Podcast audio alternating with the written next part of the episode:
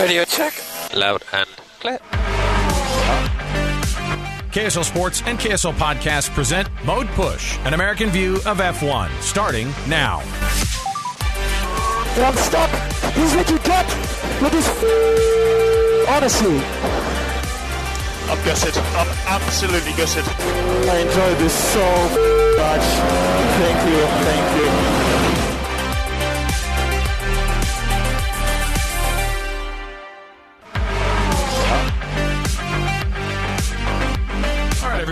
Welcome on in. It's another edition of Mode Push, an American view on F1. It's our podcast where this is our baby. This is just us talking about some F1 from the American perspective right here in the good old USA.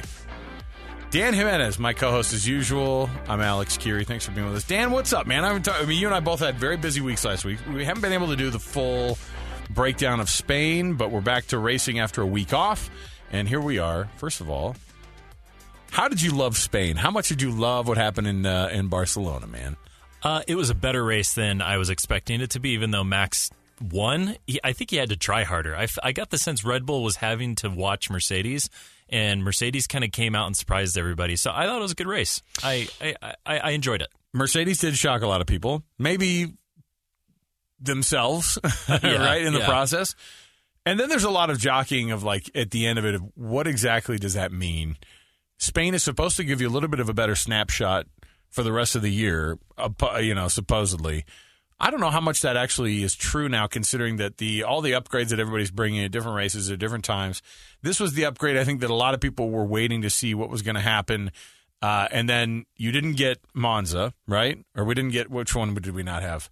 It was the Oh, uh, Imola. Imola. We didn't have the Imola race, and so you're kind of everybody's kind of going, well, we didn't really see anything there, and then you end up going, and Monaco doesn't tell you much, and so we were waiting to say, oh, they got some upgrades in Monaco. No one cares because no one knows exactly what that's going to mean on that type of circuit. But Barcelona showed you something, and that is Mercedes with a two three finish, and it was it was a shock, I think, even to them. But I think it also gives hope for the F1 fan who is hoping that it wasn't just going to be a runaway sweep on the season for Red Bull. Yeah, I think that um, even though Max still won by 20 seconds, I mean, we're used to seeing him beat Sergio by 20 seconds, and Right. then the next closest, you know, 52, Aston Martin is like you know minute. 50 seconds behind Yeah. Max. So even though it felt like a, you know it, it was a dominant win, I mean that's like three tenths of a second per lap or something that he was faster on average than Mercedes, which is a closer gap than I think what we've seen uh, so far this season. So I think it tells us that Mercedes is on the right path. Like they're directionally now uh, on the right development path, and they're they've closed the gap to the rest of the field.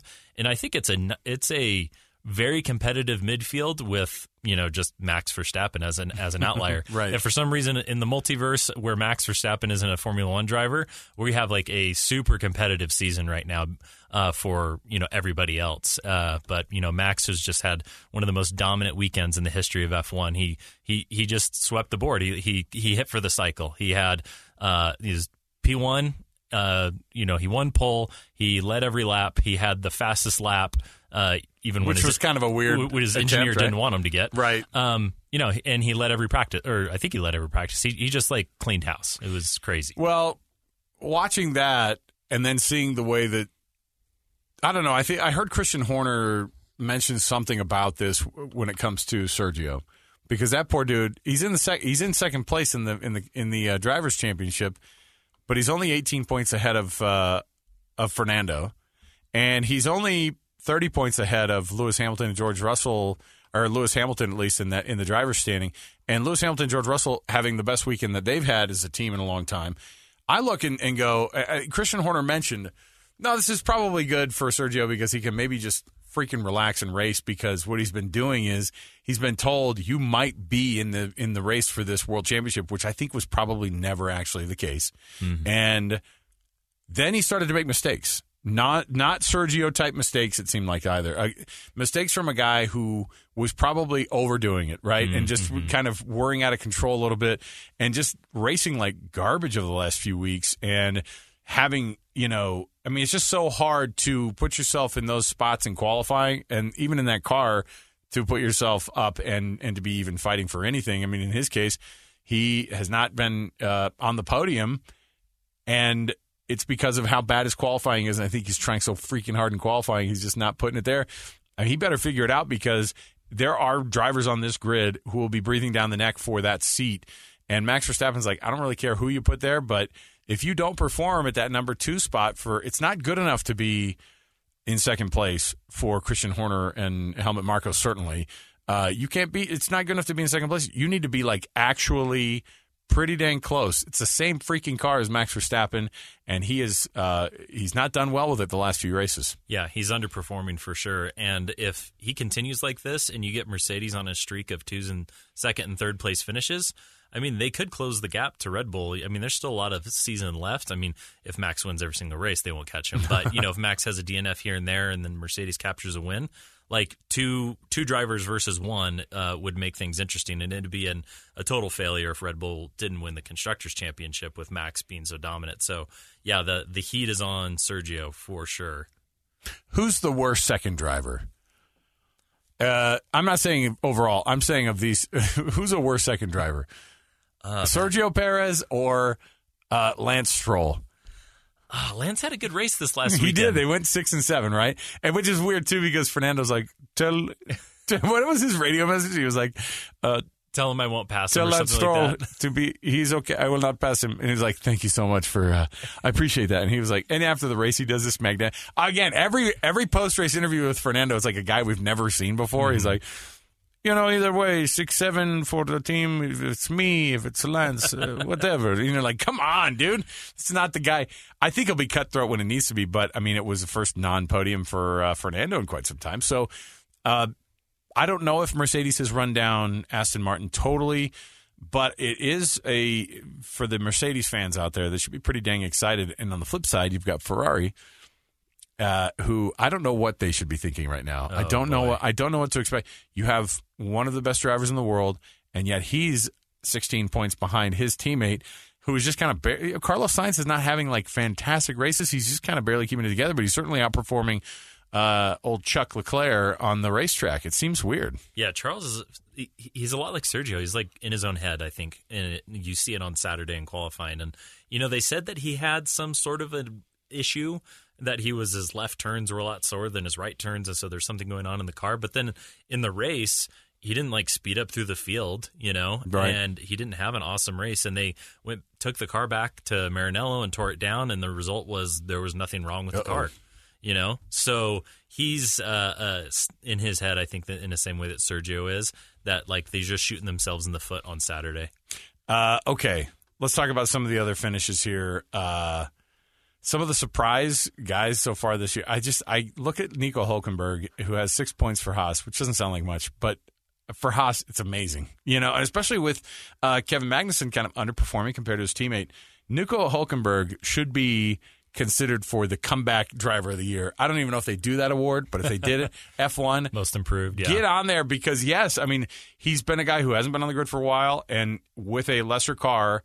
I mean when he's in Q three this last this last go, I was like, dude, this guy finds ways to find time on the track, and you know Gunther Steiner just looks a little bit more like a genius, you know, week over week, and they have no business, you know, splitting the the McLarens on on uh, you know on in the driver's standings like they're doing with uh with uh with Nico, but man, it's just crazy. I just have loved the American team having a little bit of success this year, and despite the fact that their that their works team, the Ferrari team, has been struggling, the pace that uh, that Haas has been showing has been pretty good. So the things are on the up and up for the American team. Yeah, they've kind of flown under the radar. We haven't really talked about them very much, but uh, I think they're overperforming, and it might be the fact that, like, with the MoneyGram sponsorship, uh, they're finally spending to the cost cap, and so we could see that all that uh, R and D is starting to play out a bit. But you'd think that Magnussen would also be performing as well. it is weird that he's not racing as well. It's uh, what's interesting is that both of those guys are on a contract year right now,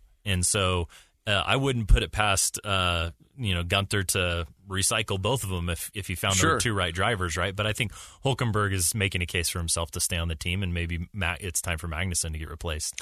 Uh, driver standings, of course, Max is running away with this thing. Uh, I would think that everybody just assumes he'd be your uh, your presumed world champion, even if even if uh, even if Mercedes does figure some things out. I mean, they're ninety points behind. You know, I mean that, that's that's a tough thing to to come back from.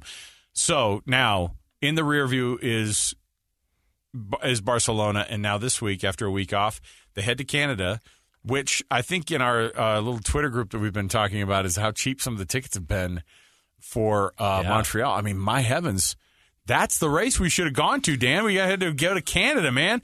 And look, we're not going to be able really to afford is. Vegas. Oh no. We're on the same continent. We missed a freaking opportunity here. You and I should be in Montreal this weekend, and yet here we are back in Salt Lake. Not too late. It's Wednesday. Not too late. Just go tomorrow. He checks his watch. He's like, I got Scott's fly deals going on right now. Uh, but I don't know what Canada sets up like. Is it more like a street circuit or is it more like a Barcelona, just like straightforward race? It's a it's an F one uh, track. What are we going to see this weekend in terms of who's got some setups that may still kind of hold like they did from uh, from Barcelona? Yeah. So Montreal, the circuit, uh, Gilles Villeneuve, um, a, named after Canadian F1 champ. Um, it's an interesting track. It's a purpose built uh, racing track. You know, it's not a street uh, course that they're converting to a racetrack. So purpose built, but it's acts I think a lot like a street course because it's got some long straights and then some tight corners. There's not like big sweeping high downforce corners like we saw at Barcelona. So I would compare it like it's more kind of like a a mix between Baku and Monza a little bit. So I think high high speed is going to be important. It's got um, a couple really long straights and then you know some tight hairpins. So um, I think you could probably look. We haven't gone to Monza yet, but you could look back at Baku and you know Red Bull's very slippery and at the high speed. It does a great job with the balance of low drag and high downforce, and so uh, I think that they um, will you know still the favorites to win. But Mercedes historically has been very dominant. At, So last year they had a good, they had a good Spain GP, and then everybody's like, "Yeah, we'll see though." And then they came back at Canada and they had another, and they and they performed well there. Uh, and so I don't. I mean, I would just imagine with a guy like Lewis Hamilton who just does not. I mean, he's, he's brutal. He's just you know relentless in terms of trying to run down uh, perfection, and he's and he's expecting it from his team and everything. Uh, you could see a really really good weekend. This is what I like is that at least Aston Martin and Mercedes and to some extent Ferrari and even like Alpine creeping up. Like Alpine has had some good freaking races late, uh, lately, and the French team has has all sorts of reason to think we could we could run down Ferrari at least a little bit. We could be uh, right on their heels if we if we put if we string some good races together. And if Ferrari keeps making stupid mistakes, they have to imagine, man, we're in a good spot if we're able to kind of run those dudes down. Oh yeah, what a story would that be if Alpine outran Ferrari this year? Oh boy. the French and Italians hating each other Yeah. forever. Yeah. Oh man. Well, one thing about Canada too is that it's got an interesting DRS setup. So there's a, a double DRS zone. So um, the coming into the third sector, there's a really tight hairpin followed by a really long straight, and then a chicane that goes to the um, past the start finish line. And the detection point is before the hairpin. And then if you're within one second, right before that slow hairpin, You can do both those DRS. you get. DRS down the long stretch, and then it goes into a, a chicane, and then there's another DRS down the front stretch to turn one.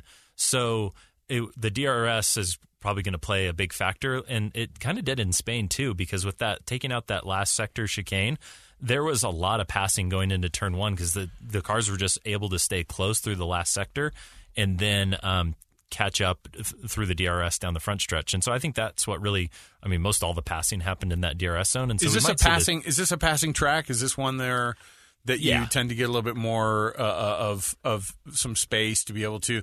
And with a double DRS, you Mm-hmm. know, situation that could be there could be a lot of excitement. Some guys passing some people up there. Yeah, and and you know Canada is a lot like Miami. I think we're, Miami we're not really used to yet because we only had two tracks there. And Miami we had like sixty overtakes or something. I think it was the most of the year.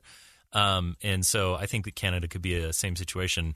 And you're looking it up now, but I think the other factor is uh, rain in the forecast. And it is, it is. It's supposed to be. Look, my thing is, is like dump in quali, dump during the race.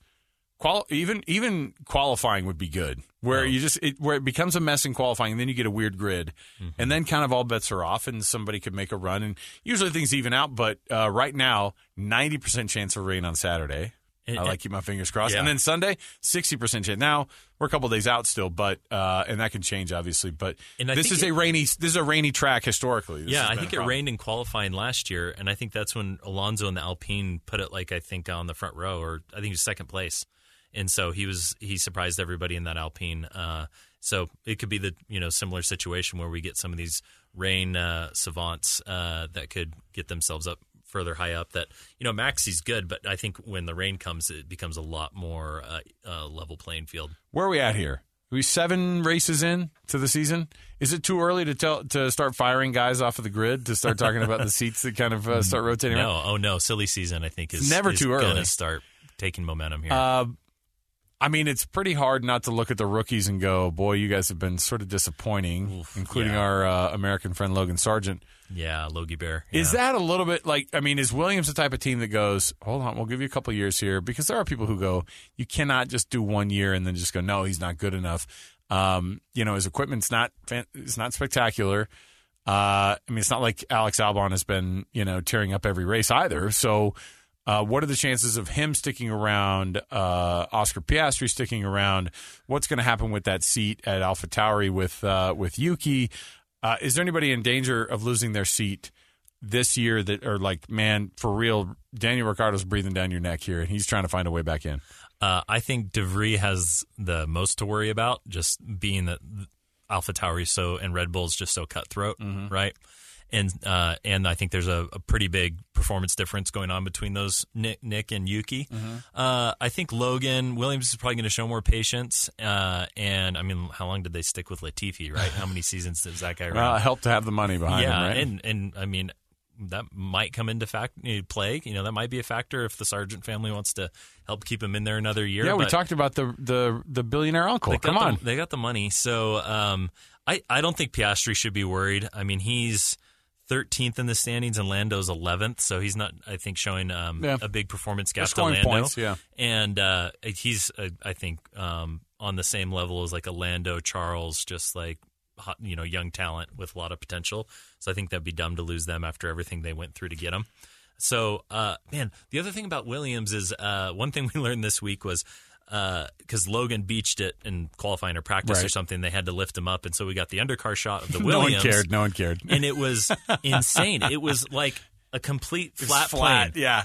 It was like compared to what we saw on Mercedes and Red Bull, Which was- it- you just can't believe like how is Williams even on the racetrack with that? it's the the difference is in- is incredible. It was you know completely flat, like you and I could have fabricated this Yeah. thing out of plastic. Uh, and you know, compared to Red Bull, which was, uh, you know, they probably spent their entire cost cap on the development on, of that floor. on just the like give Adrian Newey whatever money he wants for aero stuff. So that was pretty funny that they lifted up, they looked underneath, and everyone went, hmm, and then just ignored it. Yeah. interesting, interesting. That's not the vibe we're gonna do. That's sad. Speaking of concepts, speaking of aero concepts, Mercedes has totally said, look, the zero pod or whatever they called it, on. Yeah. It's got that concept was like it's not like they do the thing where I mean a lot of times they try to be patient, be like Toto's like we're trying something new and we are we are working on it back at the factory. It's a factory, and in the end, like they bagged it and it immediately saw results. Yeah. I saw the best meme or the joke. It was like, how great would it be if Red Bull showed up next week with zero side pods just to screw with Just Mercedes? to mess with them, and they get it right. You know, Yeah. they, Adrian Newey's like, "No, it's a concept. We haven't tried it yet, but pff, we're thinking about it." and they do it, and then everybody has, and then because over the last, the amount of side pod reworkings that we've seen, Yeah. in the field, and part of it is just because the new, uh, you know, the new regulations from uh, two years ago, and so you just go, okay, obviously everybody's still trying to figure it out, but the side pod stuff, everyone's like, okay, we overthought it, Yeah. fine, Everyone like, just regress to the mean Yeah. or regress to, okay, Red Bull's got to figure it out. Just make it look like just that. make it look like that, and uh, and don't make your under, don't make your uh, your floor look like Williams, and I think you'll probably be in a better spot. Uh, okay, I wanted to talk a little bit about. Uh, some of the, I, I wanted to bring up something from a, a media standpoint. I know you have something as well. I was reading this week about the Drive to Survive season five, and it's got a forty percent increase on viewership really? um, in the first that first week. They, Netflix is notorious for not giving numbers out, right? But But they ended up in the first seven days having a 40% increase from season four uh, year over year. And it's like 200% from the, from the first uh, two seasons. And Netflix has been playing around with the idea of live sports that they've been doing. And apparently they actually tried to bid to Oh. get some streaming rights for, For F1. F1 and they lost ESPN. And which I thought was fine. I mean, but I mean, F1 in a way has a lot to thank uh, Netflix for. And Netflix says we're going to try to get into the, the live sports game, which everybody is on any any of these streaming Right. platforms. They're, they're trying to do it. Um, but I know that ESPN is trying something new for their American audiences or anybody who wants to participate, and that is bringing some commentary from a couple of guys. One, Daniel Ricciardo, who a lot of Americans love. He's like a he's like an honorary American. Yeah, yeah. And uh, and Will Arnett, who's a massive uh, F1 fan, and you know is probably the most recognizable voice, uh, Yeah, you know, on yeah. every cartoon you could ever imagine. Uh, and of course, my favorite role, Gob from uh, from Arrested Development. So, uh, Will Arnett, Daniel Ricciardo, they're going to be on ESPN. Is this like a like a Manning cast type thing that they So do with it's the football actually side of being produced by the Manning Awesome. company, right? So they're basically taking that model from the the Monday Night Football Manning stuff and just replicating it for F1. And I think it makes sense because when you turn on F1 on ESPN, you're getting the Sky Sports broadcast, right? So you're hearing all the foreign accents. And I think if you're a brand new uh, American fan, you're probably like try, playing a lot of catch up, trying to figure out what's going on. if you watch it on F1 TV, you have like a variety of picks you can make. You could listen to Crofty, or you could listen to the F1 brand feed, or you can listen to some of the other foreign ones. And uh, I think that people would love to click on somebody and see a face like Will Arnett Oh, it's and hear his voice, great. man. The um so Will Arnett has podcast, the Smartless podcast with the with Bateman and um, Sean Mich- Hayes. Uh, I thought Michelle Beadle maybe did something with it too. Oh, she might have, yeah. Oh no, but I mean, like the F1 podcast that they do, Michelle Oh, Beadle is part of that. So anything that they've done F1 wise, I think she's yeah. done it. Yeah, so the Smartless one, they had Daniel Ricciardo on there, Mm. and uh, it was a great episode. Like you know, Daniel's just like uh, like you said, an amazing, uh, fun personality. And Will Arnett, like he's kind of more of a recent fan, but he knows his stuff, and so I think he's gonna. I think those two are going to be a great duo, and it, you know, I plan on watching it this weekend to um, see. So they're kicking it like. off for Canada. Yeah, so I think they have plans to do it for Canada, the USGP, and uh, Vegas. So the two remaining American races and the Canadian race. So, and I, I think that's probably too related to the fact that that's in like kind of more of a prime time, not really Sure. prime time, but Yeah, yeah. more of a daytime slot uh, for American viewers. And so I, I think that makes sense. It's going to be a ton of fun. I'm glad that they're doing it. And well, one other thing I just remembered on the Netflix side is I saw something this week about Netflix is trying to put together like a golf tournament with the F1 drivers this and the full this swing is the, guys. This is the uh, this is the part of them trying to push themselves into the live sports programming. I think they tried something else. They they have tried one at least one other thing, but I think that uh, this golf tournament, which we know a bunch of the guys on the grid play a ton of golf, and uh, but I think it's to be able to have because the same producers that do Full Swing on on uh, that docu series on Netflix, the same uh, Drive to Survive guys. So you can be able to see some of these dudes who you've been watching race and be kind of in that normal sphere, and to see it live, that might be a really really That'd cool, thing. Yeah, yeah. Uh, numbers wise, I don't know. I mean, when they talk about how big the explosion of uh, of of this is, how this has been on TV in America, I'm not sure what I'm not sure if it is ratings wise getting more viewership. I haven't heard much about what ESPN is getting on a weekly basis on these during these races, or, or what we've seen in terms of an increase of watching. I remember that there was a stat last year for the USGP in Austin that you know some combined stat of viewership over the weekend was comparable to like an NFL playoff game. Um, I, we have to go up and find the numbers, but I think that that was kind of the biggest seems like a lot, uh, for for ESPN, Yeah. given it was the USGP. So um, yeah, we should pull up the numbers, maybe do a whole episode on that. see how the, see how the American viewership is holding up. The health of F1. Could you imagine that's what we're talking about in 2022? The health of F1 in America. Three races, and if and if Liberty Media could get their could get their way, there'd be ten races here Oh man, uh, in the U.S. I mean, Yeah. my heavens. Uh, okay, who's gonna suck this weekend? Oh. What's your dream podium? Let's go. I mean, just put it out there on the line. You just have to make some predictions here. We're a, few, we're a couple days out from the actual race. So, what do you have, Dan Jimenez? dream podium, so I'm not going to say Max. Um, we're not saying the I most know. probable podium. Sure. Uh, I'm going to say it rains and Fernando wins. Oh man, Yeah. Race 33. the race kings are going to come to the top. I know he kind of said it with like his tongue placed firmly in his cheek. Hmm.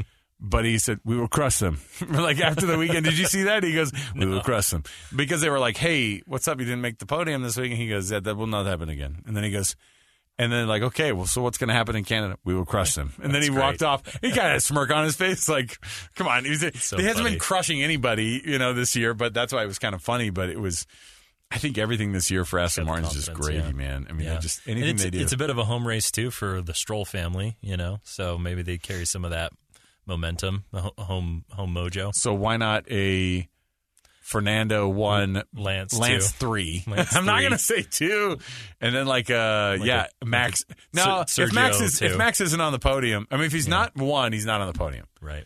Yeah. Something so happened. maybe a Sergio situation or like a George Russell. Yeah. Yeah. There it is. Mercedes, George. George is good in the wet. He won that wet race in, in Brazil, so very possible. Okay. We've decided it then. That will be the fate uh, this weekend. Mercedes will be second place with George Russell. You're going to get a first and third from the Aston Martin team. There you go. Love it.